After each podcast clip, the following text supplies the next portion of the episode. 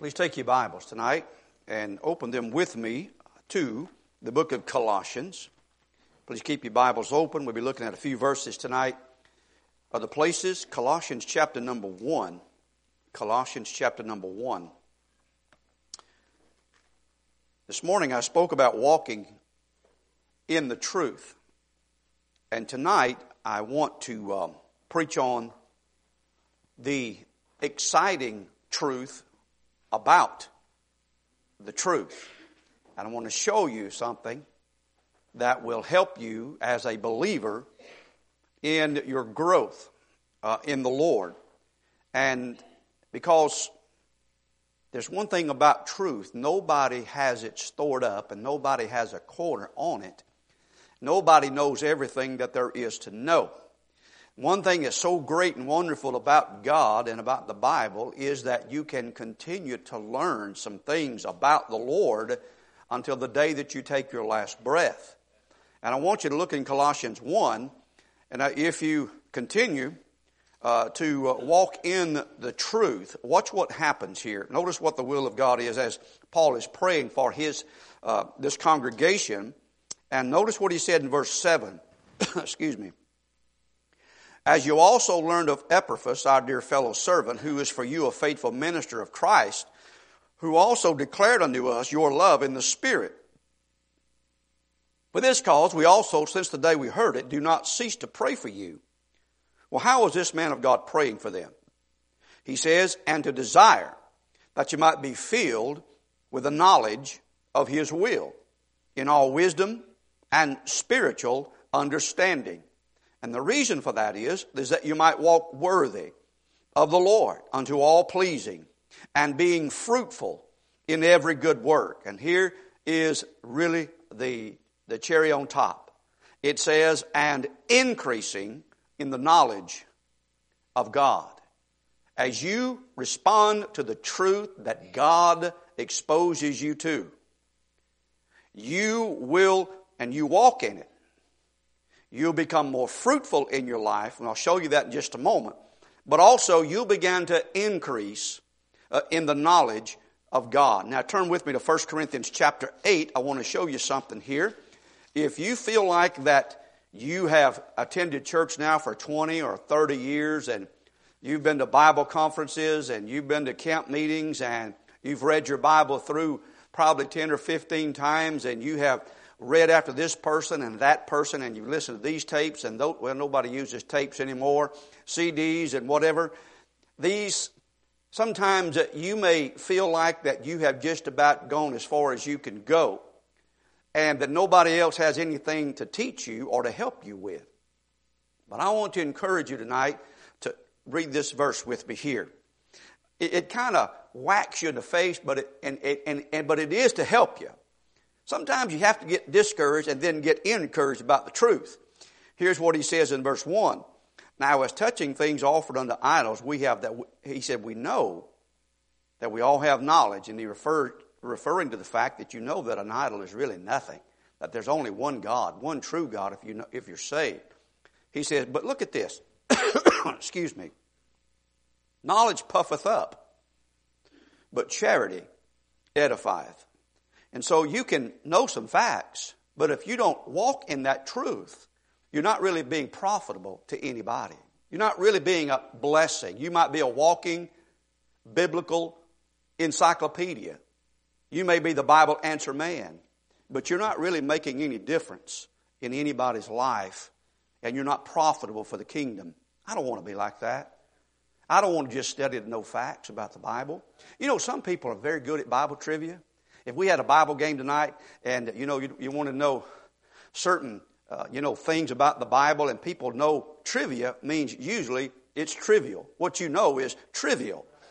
And you might know how many kings or how many this and how many that and who was here and who was there. But it doesn't really make any difference when it comes to fighting sin and the devil and the flesh or helping somebody.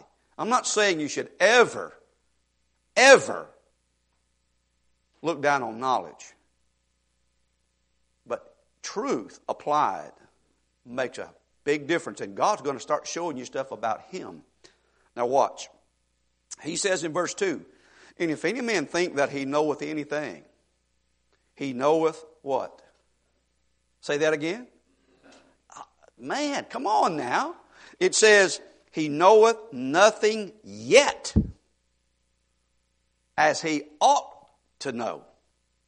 How about that? So there's more to know. And no matter how old you are, how far you've been down the pipe, I'm telling you, God is so big and so wise and so smart and so deep and so wide that there's more to know. And I want to show you some things about this. Now, so you know, when you get saved, it's just wonderful. It's like God putting you, you know, inside, you might say, Noah's ship. And you're protected from the wrath of God. But I don't want to be just hanging on a knob in the cruise ship, you know, while I'm being saved from the wrath of God. I want to know what my benefits are. If I pay for a cruise, I'd like to know what all of my benefits are. You know, I mean, you may get on that cruise ship if you've ever been on one. Usually they've got more food than you could ever imagine, a whole lot more than you need. And you may feel like, well, you know, I don't want to, I'm just going to get one plate. Well, that's probably all you need, but that's not all that's available. You can go back for 10 plates if you want to. I'm just saying that sometimes you just don't realize how good God has been to you when He saved you and what He has for you. But here's what I want you to look at. I want you to turn with me to Acts 18. I want to show you three characters. I'm going to study three characters tonight for a few minutes. And look in Acts chapter 18. Let's start first of all. And, you know, when you get saved, the Bible calls you a son. You agree with that? You're a son of God, a child of God. If you go through the 1 Timothy and 2 Timothy, you'll see it marked out very clearly. You're a son of God. You become a soldier of the Lord because you are in a battle immediately. You have changed sides and the other side's not happy about it. And you become a student. You study your Bible, you come to Sunday school, you come to church, you learn, you take notes. You should always be a student. And it transforms you ultimately to be a servant of the Most High God. If you haven't reached the servant status, you're still stunted in your growth. Now, you may not be stunted in some of the Bible facts that you know, but you're stunted in your growth because you're not applying some of the things that you have learned.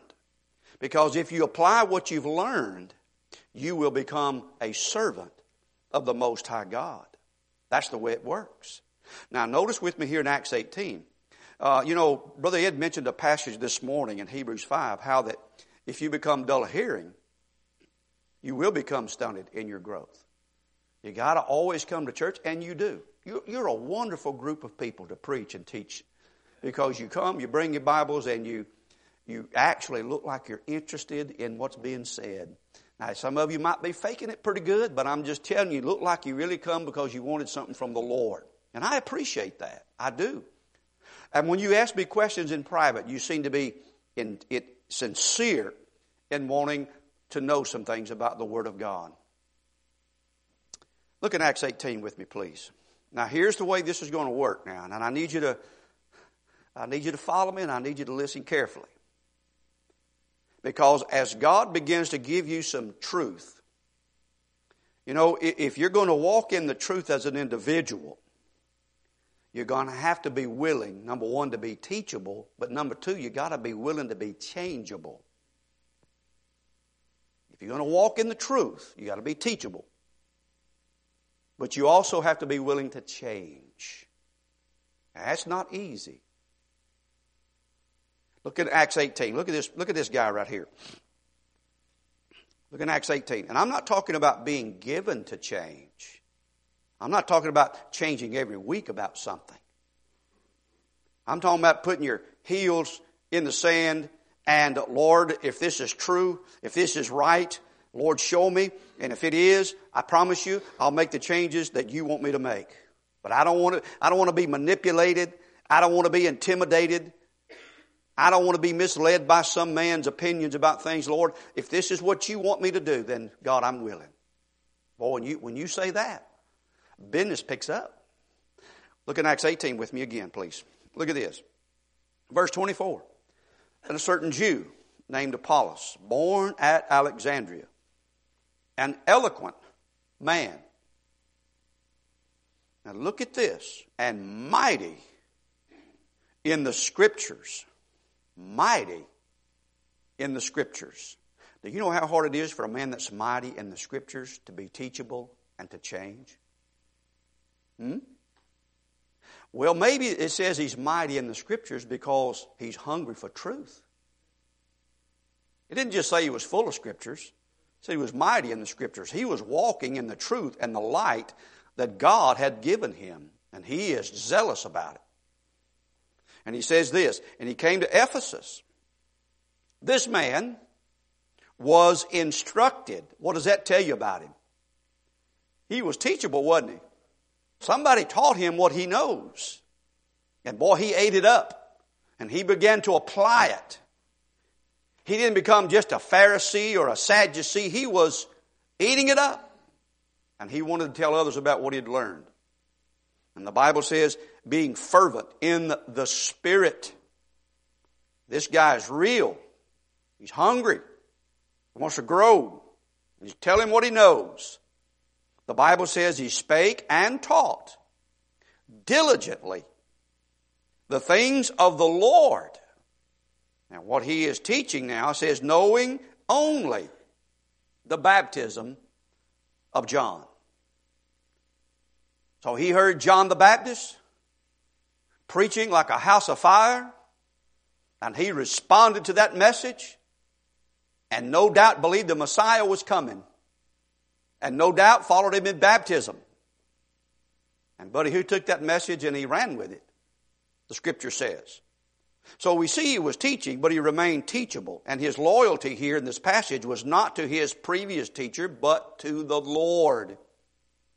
Sometimes we are very slow about changing something that God shows us because we feel like we're betraying somebody who taught us something.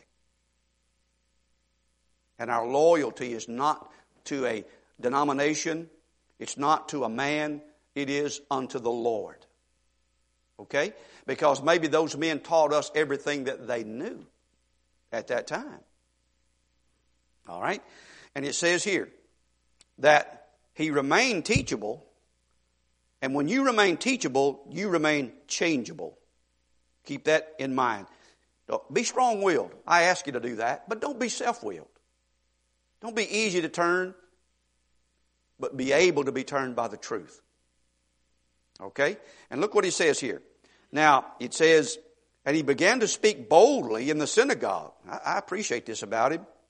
Whom when Aquila and Priscilla had heard. Now, this is a couple that loves God and who had a tent business and who even helped the Apostle Paul with their business while he would come in and work with them some and help them mend some tents and then make a little money, and he would preach and do some things in the town, and they even opened up their home to him.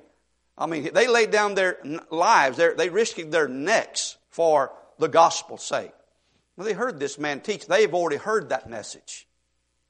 They knew where that message belonged, and they knew that it was time for him to move past that message to another stage. Do you know that? And the Bible says, listen, he wasn't deceived. He was just ignorant. You understand? He was ignorant. He wasn't deceived. He was ignorant. Big difference. He didn't know. And so they took him aside. They did not stand up and correct him publicly.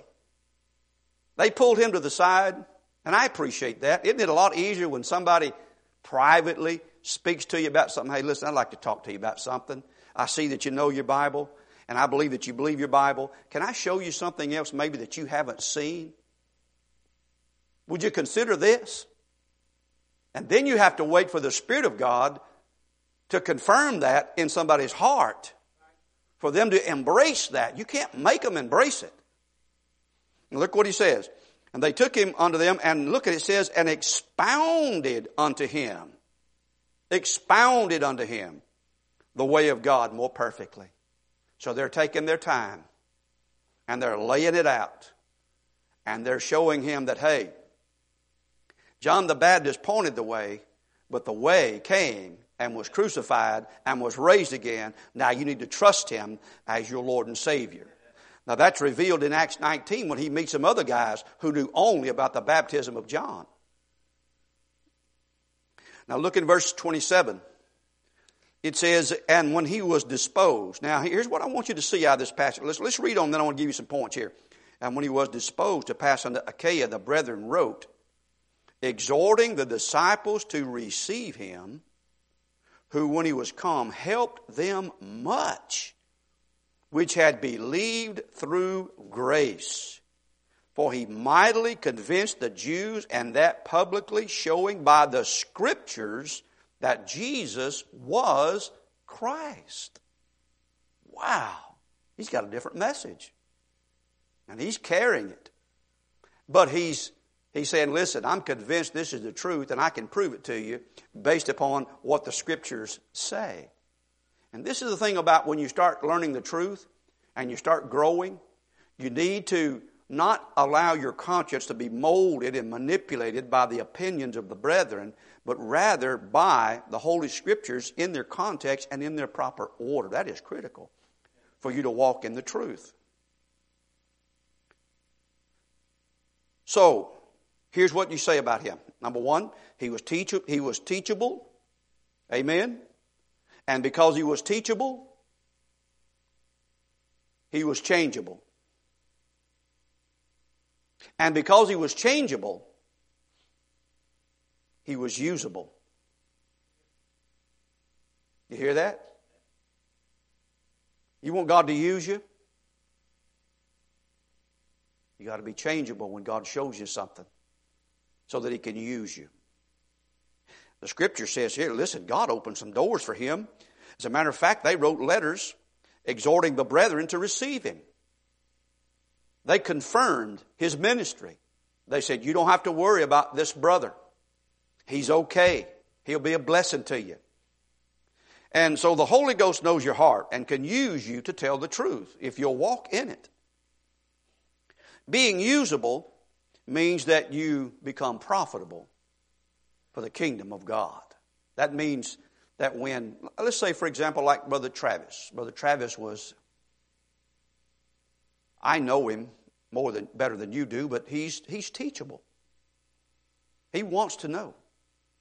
When he has some issues, he calls for counsel with his pastor. He calls me often, not often, but when he has an issue, he just wants to say, what do you think about this?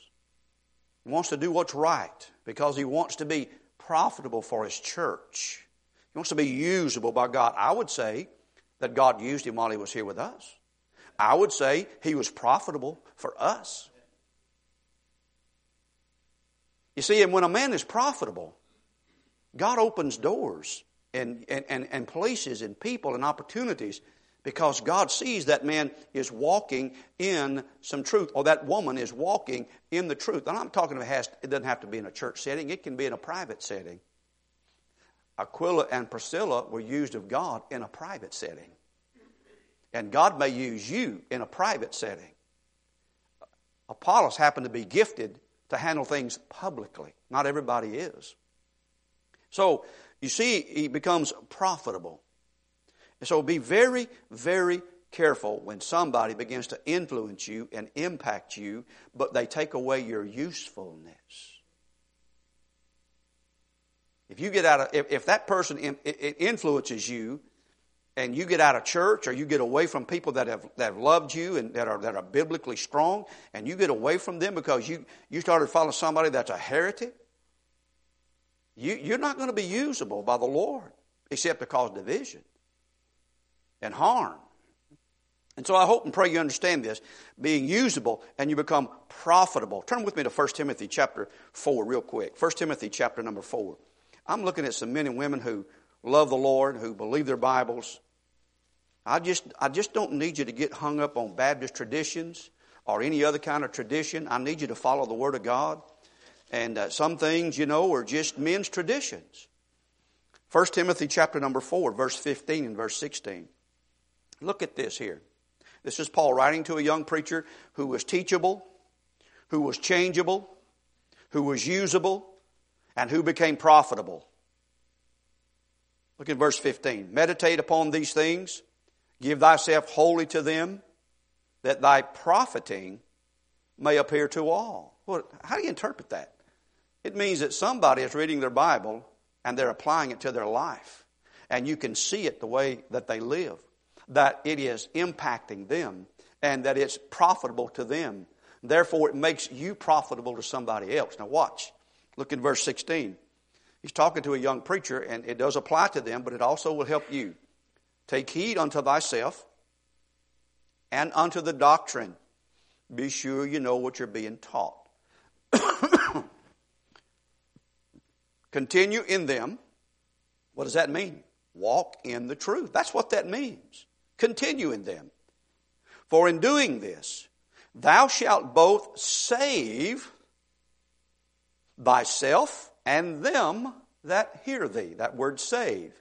He's not talking about saving their souls to go to heaven. He's talking about delivering them from lies and snares of the devil and delivering them from the issues that they have in their own private life. Because if the Bible's working in your life, then it's going to, I had that problem, but I'll tell you what God showed me.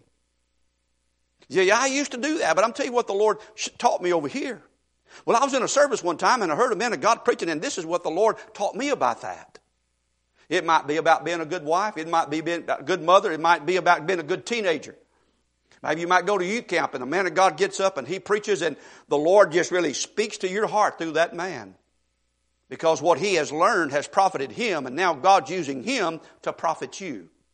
That's the way it works. All right? But there's something else about this. Look in Romans 14 real quickly with me, please. As you grow, and God may, if you say, well, I tell you what, Brother Roger, I believe the same thing I did 30 years ago, and ain't nothing about me that's changed. Well, I'm going to say that's not really a good thing to say. Did you know that? I mean, are you that hard-headed? Now, there's some things you should never change on. Your Bible, the blood of Christ, the blessed hope. There's some things that you never change on, but God is going to increase your knowledge of Him. And there's going to be a point and place and time in your life and you say, you know what, Lord, I was wrong about that. Or maybe, Lord, I can see, Lord, where I didn't get that just right. Or maybe it was because of the influence of some other men, good men, that meant well. Look in Romans 14. If you're teachable, changeable, usable, you'll become profitable, but you'll also become more amiable with each other. I'm talking about believers. I'm not talking about unbelievers. I'm talking about believers. I'm talking about you're not so quick to judge them on things that don't matter. You watch little kids, they'll fuss and fight over something that doesn't matter. I hope you get past that when you get a little bit older. Amen? I hope if you're going to get in a fight, I hope it matters, but I hope it's something that's important. And again, Romans 14, what is that about? We could spend several services on this chapter. But really, look in chapter 14, verse 1. Him that is weak in the faith receive you, but not the doubtful disputations. For one believeth that he may eat all things. Another who is weak eateth herbs. So is it possible that two believers, not at the same level, not at the same knowledge of the truth, might disagree on something that's not determining their destiny of eternity? And he said, don't let that divide you and your fellowship. That could be about a holy day. That could be, maybe you have your own beliefs and thoughts about, I'd be careful stepping into this lest I offend some of you. People have different ideas about Christmas. They have different ideas about Easter. They have different ideas about the 4th of July, about the American flag, about joining in the military, about having blood transfusions, about taking a vaccine or not taking a vaccine. There's all kinds of things out there that are not in black and white in the Scriptures, and the Lord allows a brother or sister to have a different opinion than you do. And you are not to divide the church body. You see, the more you... Listen, this is when you become teachable and changeable and usable and profitable. You become amiable in areas that are not critical to the faith. You are not a compromiser because you avoid things that you just let... Maybe if you know that you're right, there is a strong and a weak brother here. And the strong brother says, you know what? You go ahead and do what you feel is best, and I'm not going to criticize you, but I know where my liberties are, and I know what I can and can't do. You just go right ahead and do what you think is best. You see, it's important that you understand this, and I repeat this again to you. Bible-believing churches are at their best when dealing with false doctrine. They're at their worst when dealing with doubtful disputations and differences of opinions. Petty and peripheral issues become poison to the unity and harmony of the assembly. Now what's going to happen is you zero in on something and you start harping on people and you start hammering the people about something that you feel like, man, is just a life or death situation, and it's really not. It's just your strong opinion about something. You wind up dividing the flock, and God's not going to use you. He's just not. Because it's about you. It's not about Him. And as you grow and mature, you begin to realize some of those things. You begin to grow and mature in some of those areas. Man, I can think of some things as a pastor growing up in Louisiana, Mississippi and Louisiana, that the older brethren placed upon my conscience. And I just assumed were true because they were Bible believers. And I know I didn't know as much as they did. But they placed these things upon my conscience. And being a young pastor, I took those things with me. And when I got to Louisiana... And the Catholics began to challenge me on where'd you get that from, you know. Then I realized that I had some traditions just like they did, and I had to just move to the right. I had to move to the middle where the Scriptures are. One of those, I'm just going to use one for example. One of those was hair on the face of men. Now, that was back in I was saved in the late 70s. And they were still fighting this battle about the 60s and about long hair on men, and which is a good thing to fight. Because you should not have long hair. The Bible makes that very clear. But they were saying, man, you couldn't have a mustache. You couldn't have a beard. You know, that it was worldly. You know, all of those things. And so when I pastored my second church in Louisiana, you know, some of the guys that would come in, they got saved, and some of them started growing a mustache or a beard. And I said, no, you're not going to do that. Not here.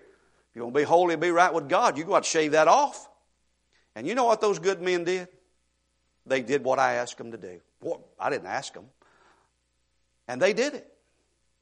And you know what I had to do when God grew me up a little bit? I had to get up in the pulpit and say, brethren, I'm just here to tell you that one of the distinctions in the Word of God is between a man and a woman in the Old Testament was a beard. And God wanted those men to have a beard. Amen. And He didn't want him to even round the corners off. And I'm just saying the brethren got on top of that thing, and they meant well, but it wasn't right. It just wasn't right. And so, man, I had to get past that. You know, and I had to ask him to forgive me. Now, that's a little thing, and it can become a big thing if you keep hammering on it. I said, Lord, that's just not right. And then there's some other things, peripheral things. But the Lord taught me that the Word of God needed to meet. And listen, this is when God began to open doors for me to preach and use me around the globe, is when I said this in my heart. I said to God, Lord, your words are going to matter more to me than the words of the brethren. And when I said that in my heart and meant it,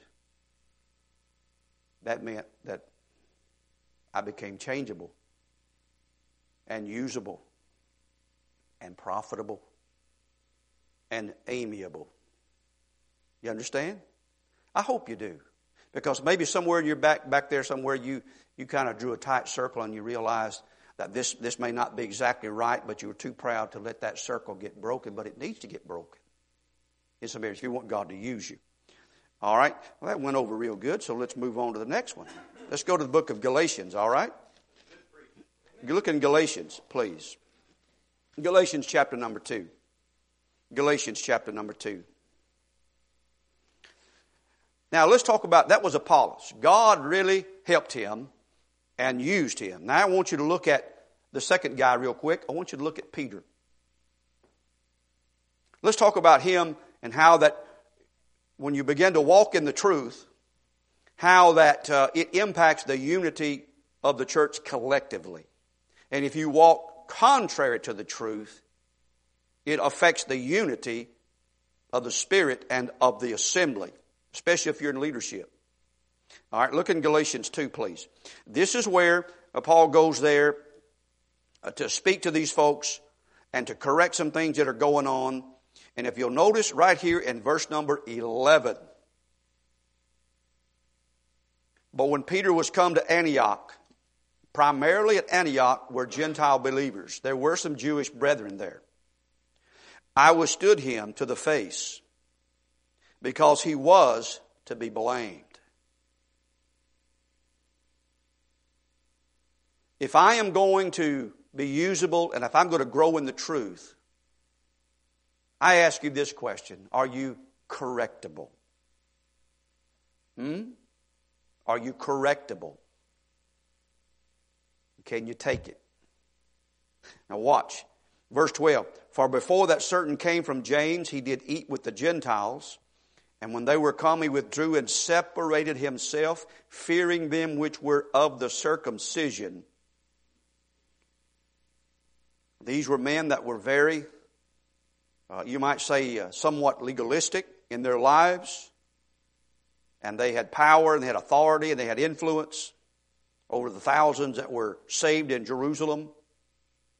And they leaned toward the Mosaic law more than they leaned toward grace.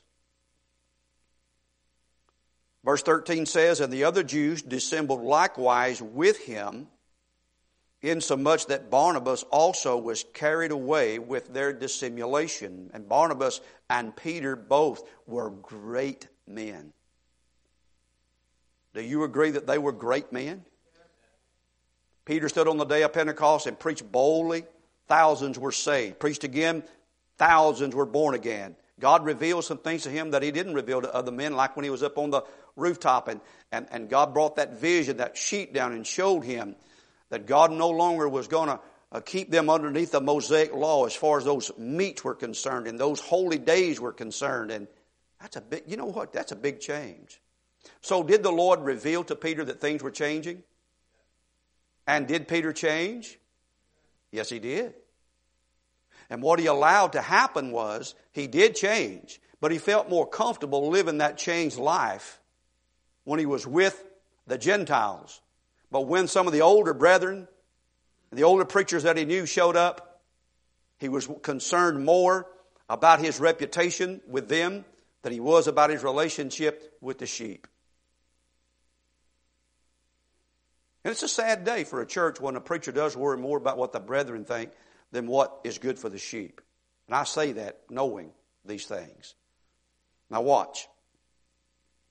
It says here that even Barnabas, and boy, Barnabas was that guy that, you know, man, he's the guy that always seemed to see the good in people and would try to encourage them and console them and comfort them.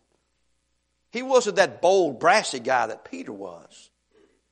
And he was moved away with it too. He said, well, I guess I better not go over and eat that ham sandwich with brother so-and-so tonight.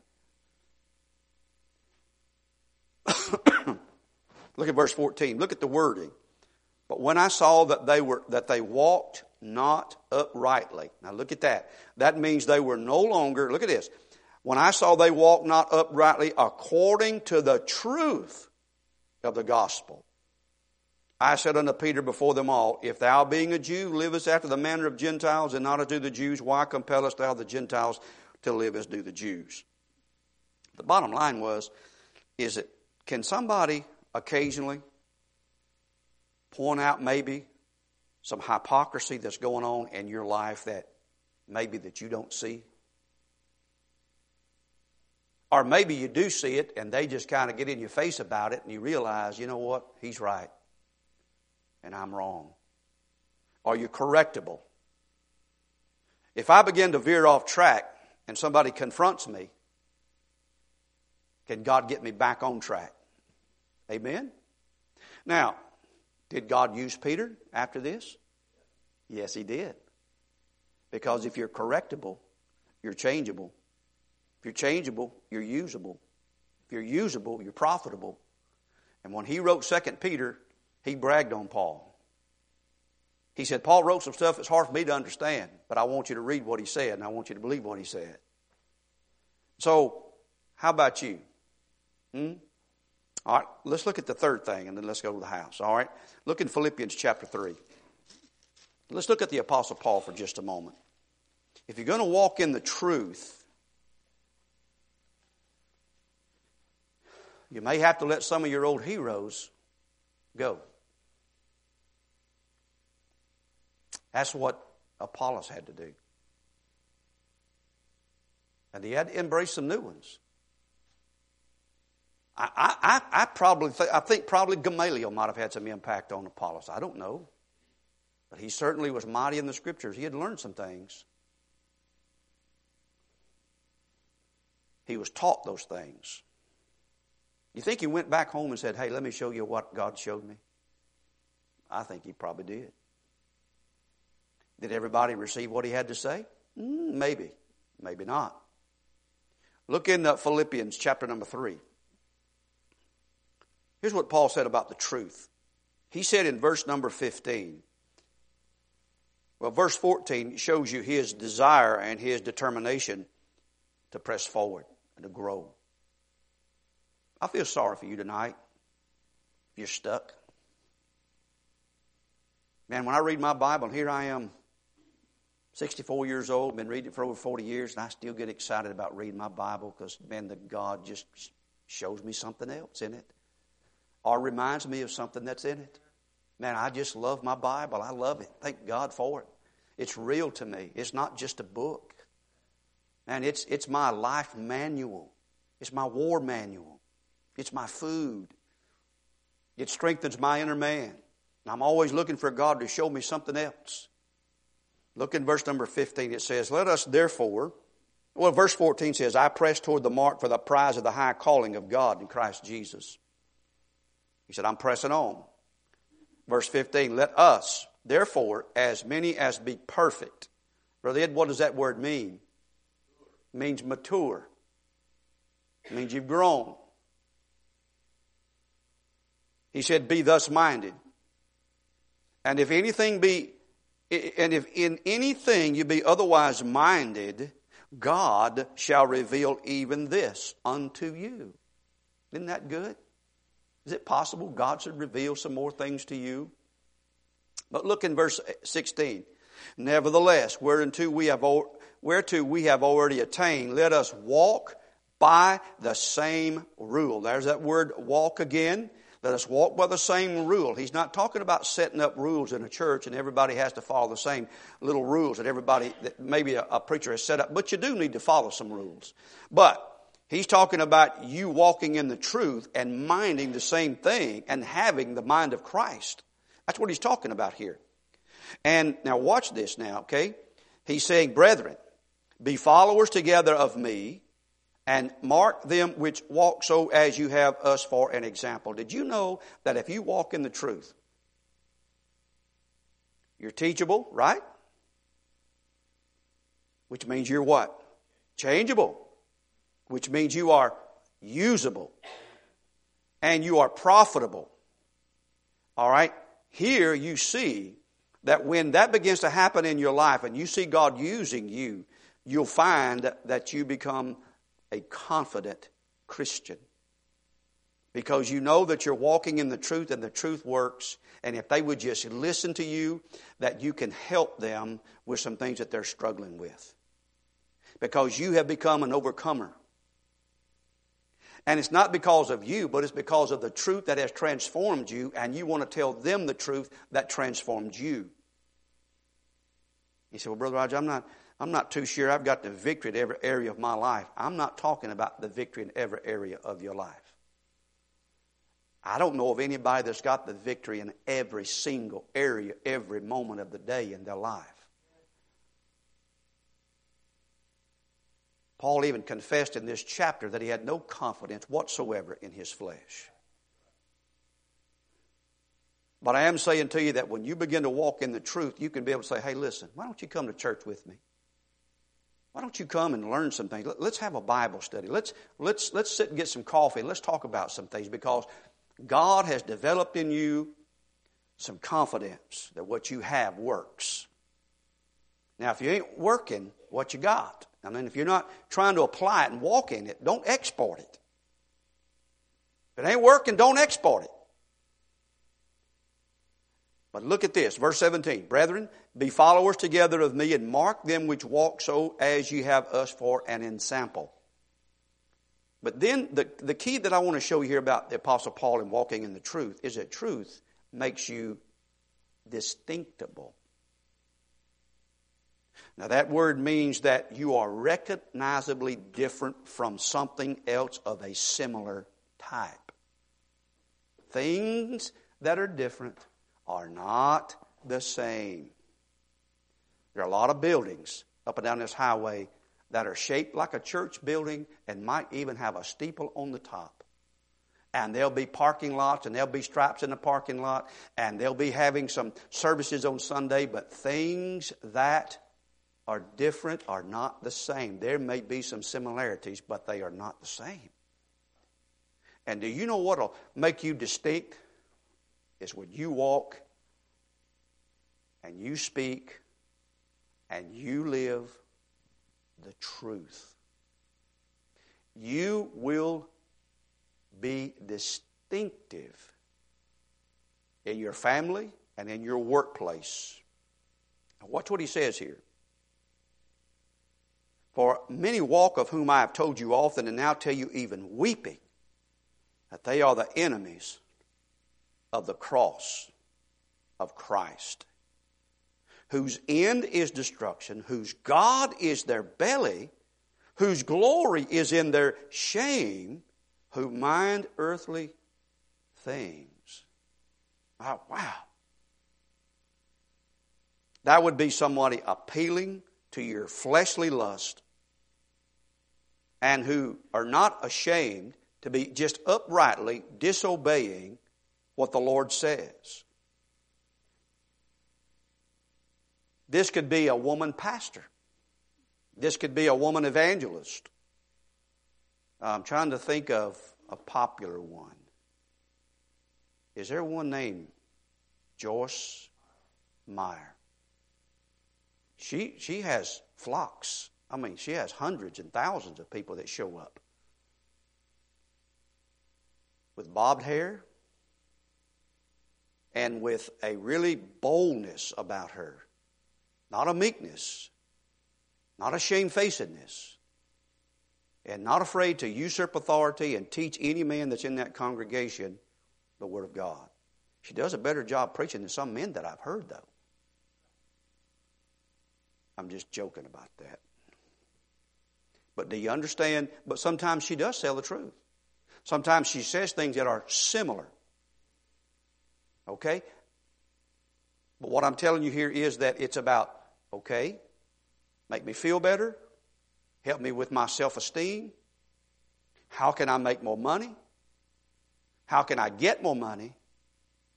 It was all about temporary and fleshly things.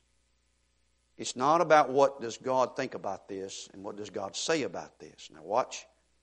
He says in verse 20, for our conversation is in heaven, from whence also we look for the Savior, the Lord Jesus, who shall change our vile body, that it may be fashioned like unto his glorious body, according to the working whereby he is able even to subdue all things unto himself. And Paul's emphasis was on the eternal. And the Spirit of God will always guide the man that walks in the truth to help you to see how temporary this life is, and to prepare for the eternal life that is to come, and to tell you about those promises, to talk about the coming of the Lord, and to prepare yourself for the judgment seat of Christ. A Bible-believing church may be similar to other churches in this town, but if we are walking in the truth, there will be some differences that make us distinctive. Some say that they believe the Bible. If you look at their websites. They say, we are a Bible-believing church, but they're not sure which Bible that you should read from or which Bible is true. And some of the Bibles they have remove some of the scriptures, and some of the Bibles they have taken out the end of the book of Mark and say it doesn't belong there. They talk about love, and they use the same terminology, but it's a different dictionary, and it's more about tolerance than it is about truth. And they talk about the cross when they are actually enemies of the cross, because Jesus died for our sins. And Paul said that he gave himself to deliver us from this present evil world. A non-denominational, non-doctrinal, non-confrontational church is non-effective in piercing the darkness. They may be able to draw a crowd, but it will be for the temporary life and not the eternal life. And truth makes you distinctive. You know what? When somebody says, listen, I'd like for you to tell me what the Bible says. Are you sure? Are you sure about that? Do you really want to know what the Bible says about this and this and this? Yes, I do. I really do. What does God say about it? Make sure that man is taking the Bible and making sure that he's using the Bible correctly in its context. And when it is, receive it. And if God demands that you change something, then change it. You say, well, I don't think my children would respect me if I told them that I was wrong back in 10 years ago, 15 years ago. I think they'd respect you. I think they'd say, look, we walked in the light that we had, and God showed us more. And that's what we're doing now. I think sometimes that we are so prideful that we just cannot admit that maybe we were impacted and influenced by someone a little bit, and it shaded what the Bible actually had to say. The message of the cross is offensive to the lost man, but it is the medicine that he needs. And you and I must be willing to bear that. That's what he's referring to in the book of Philippians. But here's something else. If we're walking in the truth, I don't want to be a sourpuss about it. Don't take all the fun out of fundamentalism. If I'm walking in the truth and walking in love, I want to be able to have some joy. And I want to be able to enjoy life. I don't want it to be in a situation where that I have become so religious that I am just, what can you say? I'm just so miserable. And I want everybody else to be miserable along with me. I don't want that.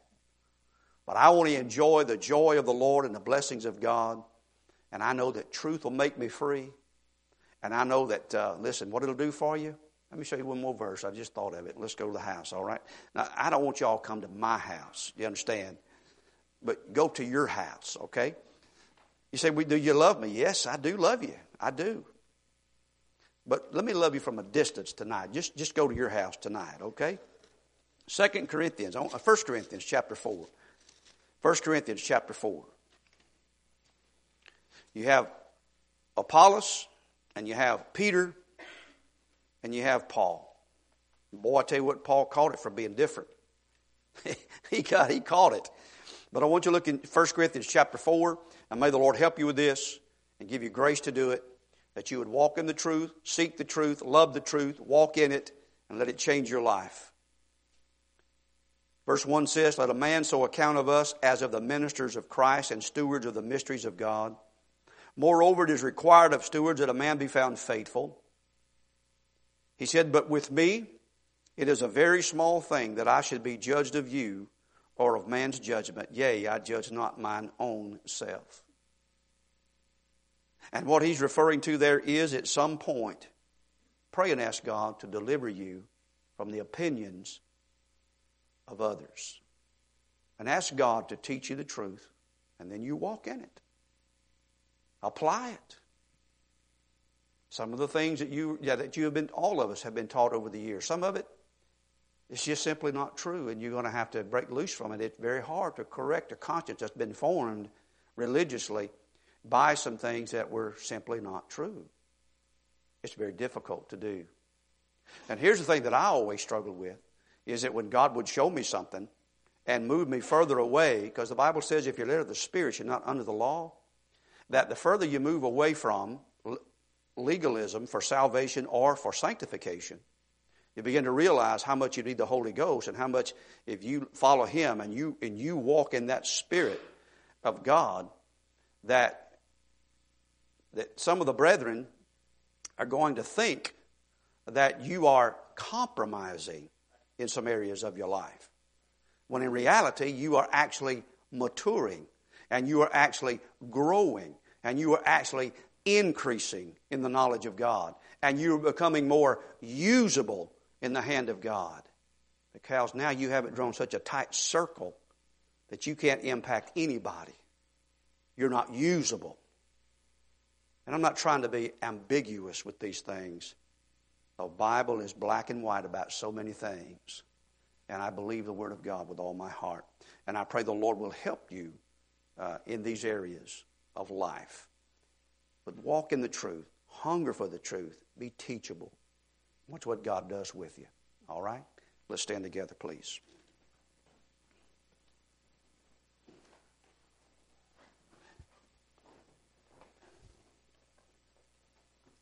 Father in heaven, thank you, Lord, for the East River Baptist Church.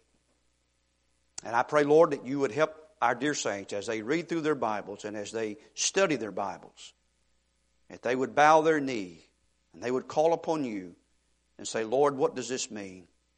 And they would seek the truth and be willing to walk in it. And if need be, Lord, seek counsel. I pray, God, that you'd encourage them, strengthen them, change where change is needed, that they might be usable and profitable in your hand. In Jesus' name, amen. You're dismissed. God bless you.